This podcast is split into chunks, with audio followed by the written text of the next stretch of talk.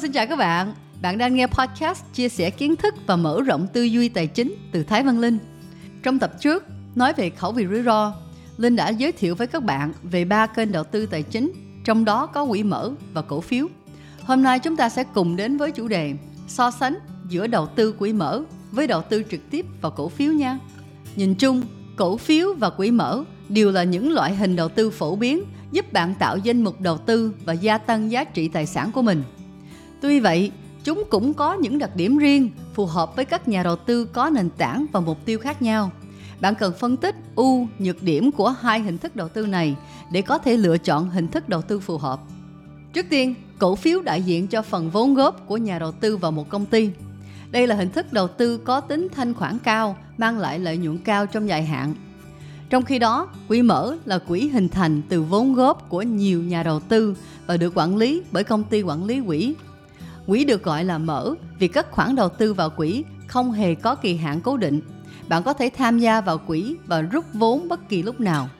Khi đầu tư vào quỹ mở, bạn sẽ sở hữu chứng chỉ quỹ. Các chuyên gia dày dặn kinh nghiệm của công ty quản lý quỹ sẽ thay mặt nhà đầu tư quản lý tổng số vốn góp của quỹ và thực hiện đầu tư vào các cổ phiếu, trái phiếu với mục đích đem lại lợi nhuận tốt cho nhà đầu tư đã gửi tiền vào quỹ. Để lựa chọn cổ phiếu hay quỹ mở, bạn cần tự hỏi mình có nhiều thời gian để học thêm những kỹ năng cũng như kiến thức tài chính chuyên sâu để thực hiện nghiên cứu, phân tích kỹ lưỡng các công ty không? Nếu bạn không hiểu rõ các báo cáo tài chính như bản cân đối kế toán, báo cáo kết quả hoạt động kinh doanh, báo cáo lưu chuyển tiền tệ, bản thuyết minh báo cáo tài chính của các công ty thì bạn rất khó có thể chọn được các cổ phiếu tốt. Bên cạnh đó, nếu tự đầu tư cổ phiếu thì bạn cần dành nhiều thời gian học hỏi kiến thức tài chính và tự giám sát theo dõi cổ phiếu và tình hình thị trường thường xuyên để kịp thời giao dịch khi thị trường biến động. Bạn cũng cần xác định rõ tổng thời gian cần thiết mỗi ngày để làm những việc này và từng bước tạo kết nối với các chuyên gia trong ngành để được tư vấn cụ thể. Nếu bạn đầu tư vào quỹ mở, bạn chỉ cần chuyển tiền vào quỹ. Còn việc đầu tư của quỹ sẽ do các nhà quản lý quỹ là các chuyên gia đầu tư chuyên nghiệp sẽ phân tích chi tiết các cổ phiếu thị trường và thay mặt bạn đưa ra quyết định mua bán cổ phiếu hoặc trái phiếu. Đó là lý do tại sao bạn không tốn thời gian hay công sức theo dõi khoản đầu tư thường xuyên. Tuy vậy, tùy loại quỹ mở, bạn sẽ cần trả thêm một vài chi phí là phí mua từ 0 đến 2% giá trị lệnh mua và phí bán từ 0 đến 2% giá trị lệnh bán tùy theo số tháng nắm giữ. Nói tóm lại, điểm khác biệt đầu tiên là đầu tư vào cổ phiếu cần nhiều thời gian, kỹ năng, kiến thức tài chính và công sức hơn so với quỹ mở.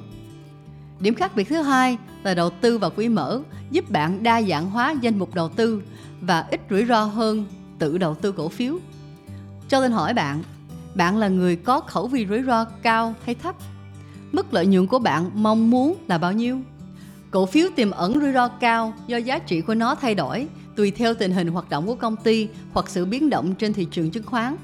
Với quy mô của một nhà đầu tư cá nhân, việc đa dạng hóa danh mục đầu tư sẽ gặp khó khăn vì đòi hỏi số vốn phải đủ lớn. Thường một nhà đầu tư cá nhân sẽ ít khi đầu tư đến 10 hay 20 mã cổ phiếu.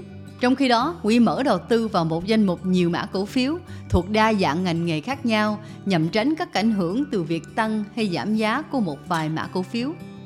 Thông thường, một quỹ mở sẽ đầu tư vào khoảng 30 đến 100 mã cổ phiếu. Nhờ sự đa dạng hóa, sự biến động của quỹ mở ít hơn nhiều so với tự đầu tư cổ phiếu nên sẽ ít rủi ro hơn cho nhà đầu tư. Nhìn chung, chúng ta có nhiều lựa chọn để đầu tư. Tùy theo khẩu vị đầu tư, kiến thức tài chính và nhu cầu của bản thân, bạn có thể chọn đầu tư vào một trong hai kênh hoặc cả hai kênh đầu tư này. Mong rằng tập podcast này đã cung cấp được một vài thông tin hữu ích giúp bạn ra quyết định đầu tư tốt hơn. Nội dung podcast này hợp tác với Quỹ Mở, quản lý bởi công ty cổ phần quản lý quỹ Vinacapital thuộc tập đoàn Vinacapital. Hẹn gặp lại các bạn trong tập podcast tiếp theo với chủ đề ba tài sản vô hình bạn nên đầu tư để tăng giá trị bản thân trong tương lai.